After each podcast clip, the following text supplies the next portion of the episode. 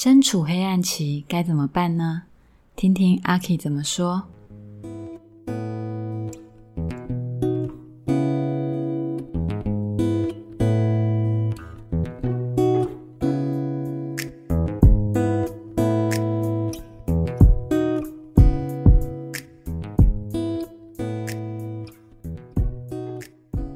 你好，我是阿 K。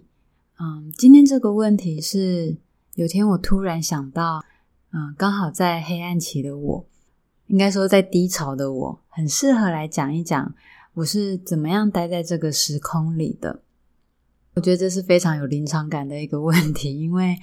嗯，我现在就在这个地方，现在就在这个时间里面，这样子。那这个灵感会出现呢，是因为我在休养期开始，我就一直持续的在做一件事情，在当中有很多神奇的领悟以及发现。呃，本来是有想要跟大家分享，就是我的那个稿子一直在打，可是我有点不知道开头要提问什么，甚至我就想说，好吧，那就如果我真的想不出问题，那我就当成一般闲聊就好，不要硬问。然后在打稿子的过程当中，有一天那个问题它就出现了。我觉得我好像可以来说一说，当我们在黑暗期、在低潮、在这个比较长时间的那种不顺利的时候，自我感觉不良好的时候呢，我们可以做什么事情？不但还是可以像嗯之前想要跟大家分享，就是我持续在做的事。我还可以分享过程当中一个蛮有趣的经验，然后透过这两件事情呢，其实我是想要来好好的回答，就是说我是怎么样让自己可以好好的待在这段时间里面，以及我是怎么去看待这个黑暗期的。好，所以先预告一下，嗯，这个这一节名字叫暗迷，就是黑夜的意思。那总共其实会分三集，三个不同的内容来做分享，但它都是有关系的。那今天这一集是第一集，会跟大家说一下，就是我实际在做的事情，以及我是怎么去做，是怎么去执行的。第二集呢，会来说一下，呃，比较内在的体验跟领悟。那第三集就是总结来回答，嗯，当我灵光出现的那一刹那，我找到的答案是什么？要分三集讲，原因是因为后来打一打，觉得内容还蛮多的，我怕就是。太讲太久，内容太长，会让大家听到睡着。然后呢，我觉得重点太多，可能也会听得很模糊，然后可能又有点跳来跳去这样子。对，那我真的很怕自己讲的不够清楚，让大家听不太懂，所以呢，就不好意思让我拖个，让我分三集拖一下戏这样子。好，那这一集，嗯，是要来说我持续一直在做的事情。好，那就是静心。嗯，安静的静，嗯，心情的心，这个词是我自己的用词。好，那如果比较符合一般大家知道的或认知的说法，可能叫做打坐或者叫做静坐。你就想象一个人盘腿坐在那个地方，很安静的闭上眼睛，然后好像透过冥想可以得到升天，大概是那样子的一个状态。那我学这个好，我们说打坐、静坐，或者如果你可以的话，让我用静心这个词。我用我学静心大概有超过十年的时间了。然后其实陆陆续续呢，都有参加不同派别的一种一些学习。比方说，有一开始接触的其实是佛教式的，然后再来也有在嗯朋友的介绍之下，我去参加过嗯内观，然后或者是我后来自己去学的嗯正念冥想等等的。好，那我现在呢，主要就是融合这些方法。呃，我没有特别要修哪一个门派，我也没有钻研，我就是去学，然后在自己的练习当中，我就去领略、去比较各派的心法的差异跟共通点。嗯，现在我就是可以依照自己的需要去取用、去使用那些方法，然后我也知道。我今天在做这件事情的时候呢，我内在是用什么样的一个你说哲学也好，或者是一个认识，然后去做这样的选择。当我觉得不够用的时候，比方说我觉得方法不够用的时候呢，我也会去找找其他可以操作的方式，就是很很一般的，比方说跳舞，随便乱跳，不是跳很厉害的那种舞，就跳舞或者是伸展操，这个也都是我会使用的。还有瑜伽，这也是一个很好的一个方式。我本身其实是基督徒，所以当我在参与这些学习的时候呢，有一次我姐姐她听到我我说我要去参加那种禅修营，然后她是要呃就是要断绝跟外界的通讯那一种，就是要很安静的，就不能跟别人联络的。对，然后姐姐听到我要去参加的时候，她就很有点忧心忡忡的问我说。你你现在要信佛教吗？对，因为我们就想这样打坐，好像就是嗯佛教类的活动这样子。对，那我都可以感觉到他是有一点不安的。那嗯，虽然说我是基督徒啊，但是我算是比较离开教会的那种教友。对，其实我信仰上面是很虔诚的，但是呢。嗯，我有我自己跟神连接的方式，我比较不会用有没有去教会这件事来证明说，哦，我是不是一个好的基督徒？那事实上，我去教会的时候，我会发现很多基督徒是做一个样子，可是内在并没有呃实际跟上信仰要教我们的东西。好，那因为我个人就是这样子在对待我自己的宗教或我自己的信仰的，所以呢，其实当我去学静心的时候呢。这件事对我来讲跟宗教是无关的。我去学习，只是因为诶，我看到了一件很棒的事情，我觉得它好像蛮不错的，所以呢，我就去试试看。我没有给自己设下什么样的限制，我也没有觉得很有罪恶感，因为我觉得，呃，所有的宗教都是殊途同归的。即便我们可能信不一样的神，我们可能有不一样的仪式，我们可能有各自的一些。限制或者是所谓的教条，但是呢，我认为所有的宗教它都是要来教我们关于爱这个信仰的。那我保持着这一个嗯初心不变，其实我去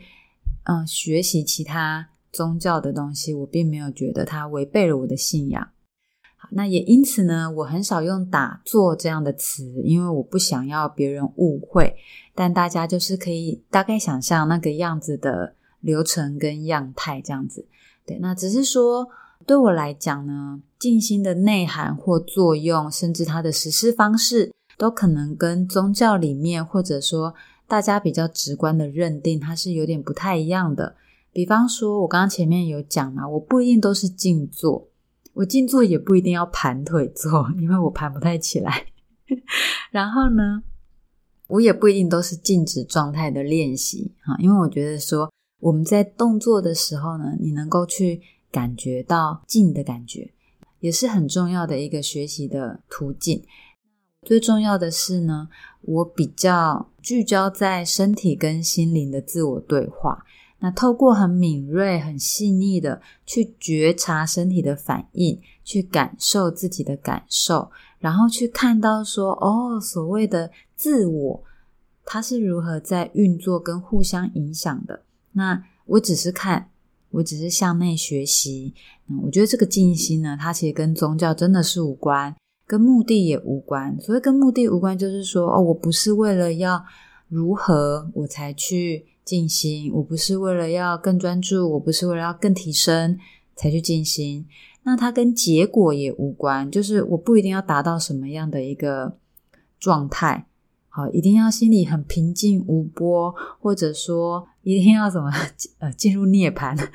对，感受到呃天人合一哦，也没有这么严重。对我没有去设这些限制，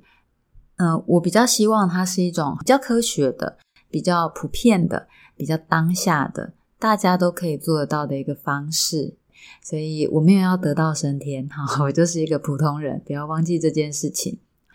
嗯，但我自己在操作的过程当中呢，我觉得因为很认真的透过身体去了解自己的心，去看见那个相互的影响，呃，我真的觉得还蛮有领悟的。嗯，那如果大家嗯有在看粉砖阿 K 说的话呢，我在粉砖上面其实我每天都有记下我的身体观察的细节，那大家有兴趣的话，真的可以去看看，因为。我是一个算观察还蛮细腻的人，而且我的记录会很少夸大的那种幻想的词汇，那种形容词。比方说，嗯，什么，嗯，我感觉到我的脊椎融化了，我身体的骨头、还有肌肉、还有血管全部融在一起，我感觉我变成了一股热能，然后燃烧，然后巴拉巴拉之类的，好神奇哦！啊，那这个是我真的在禅修营的时候，我听过别人的分享，然后我听到他在讲的时候，我觉得说哇，太奇妙了吧？怎么会有这么神奇的感感受？这样子？因为我比较聚焦在真实的状况，就是说我的记录，你看我记录，我就会写说啊，今天觉得腰很酸哈，然后今天觉得脚麻麻的，本来是小腿麻，后来变成脚趾头很麻，然后最后哎，好像它不见了，好，然后可能压得痛痛的之类的，全部都是关于肉身的真实记录，而且我非常的直白，就是你一看大概就很能够想象说，哦，那个那是一个什么样的状况这样子。所以，如果大家有想要练习或者是提升自己对身体的观察能力的话，我觉得是蛮可以看看的。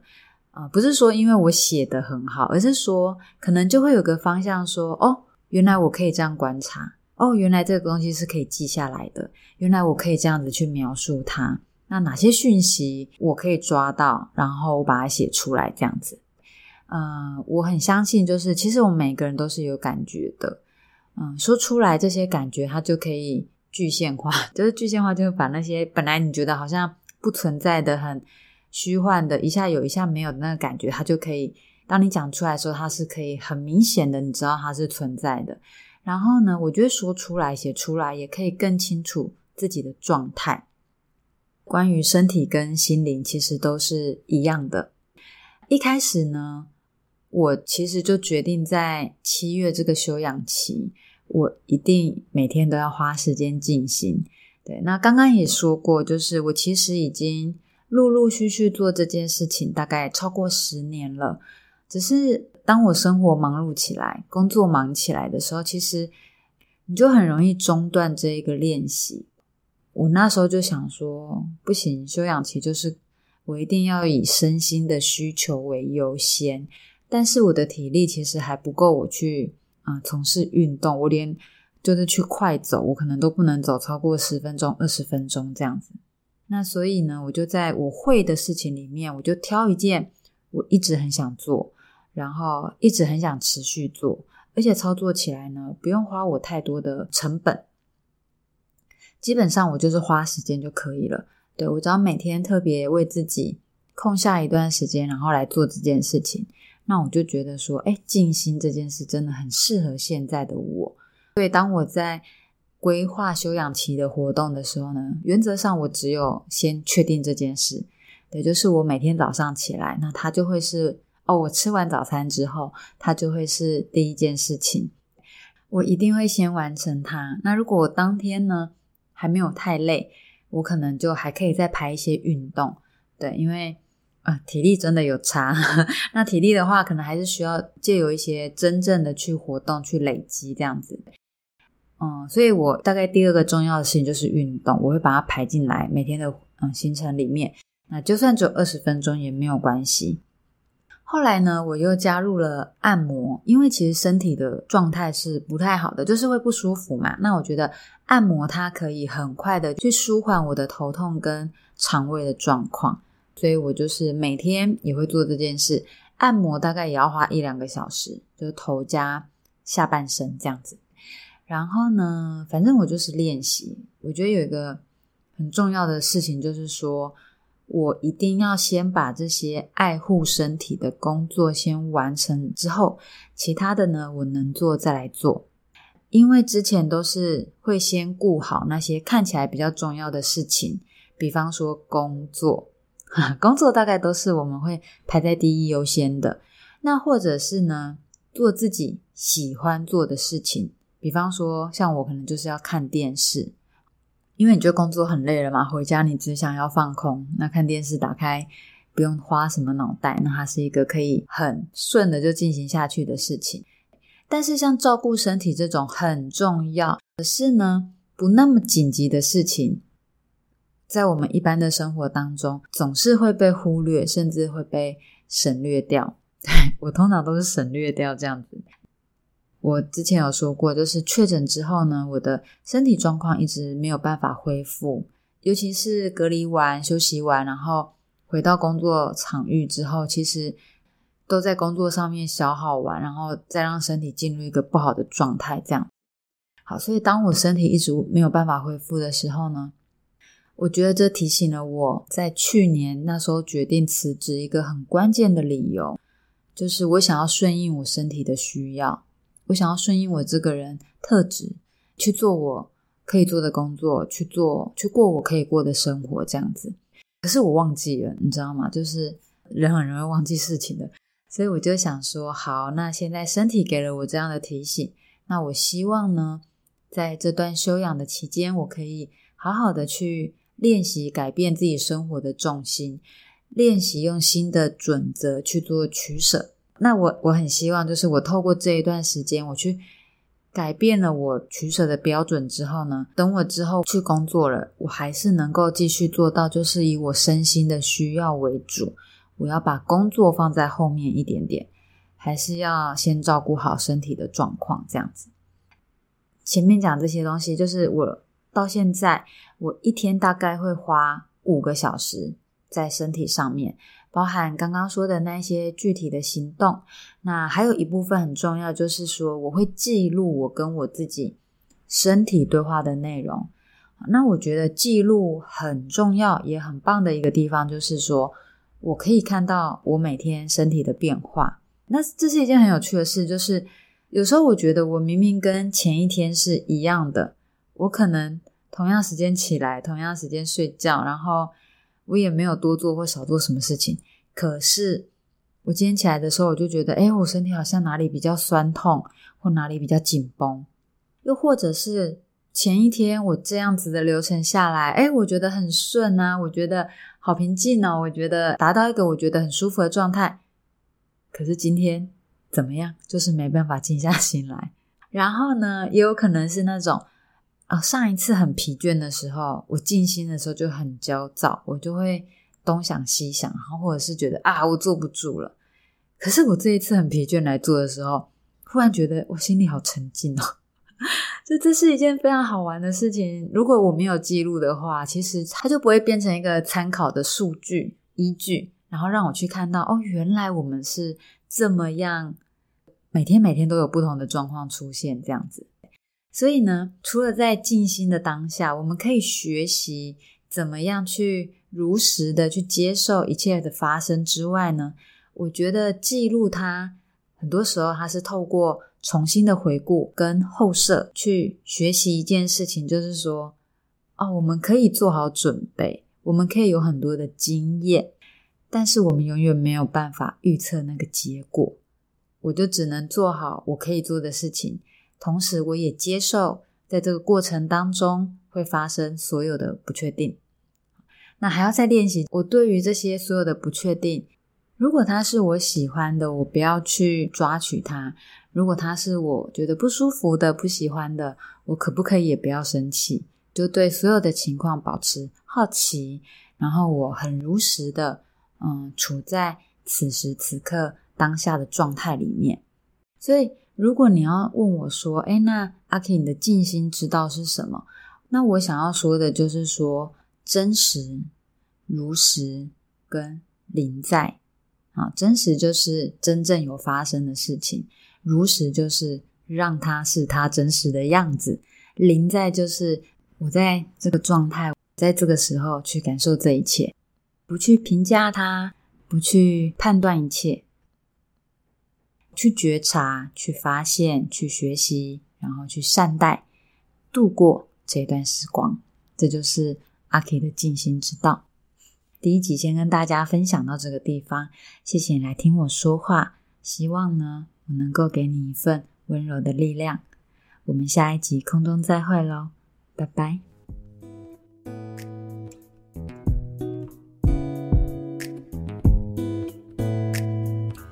谢谢猫咪的留言，还有 Candy 的等待，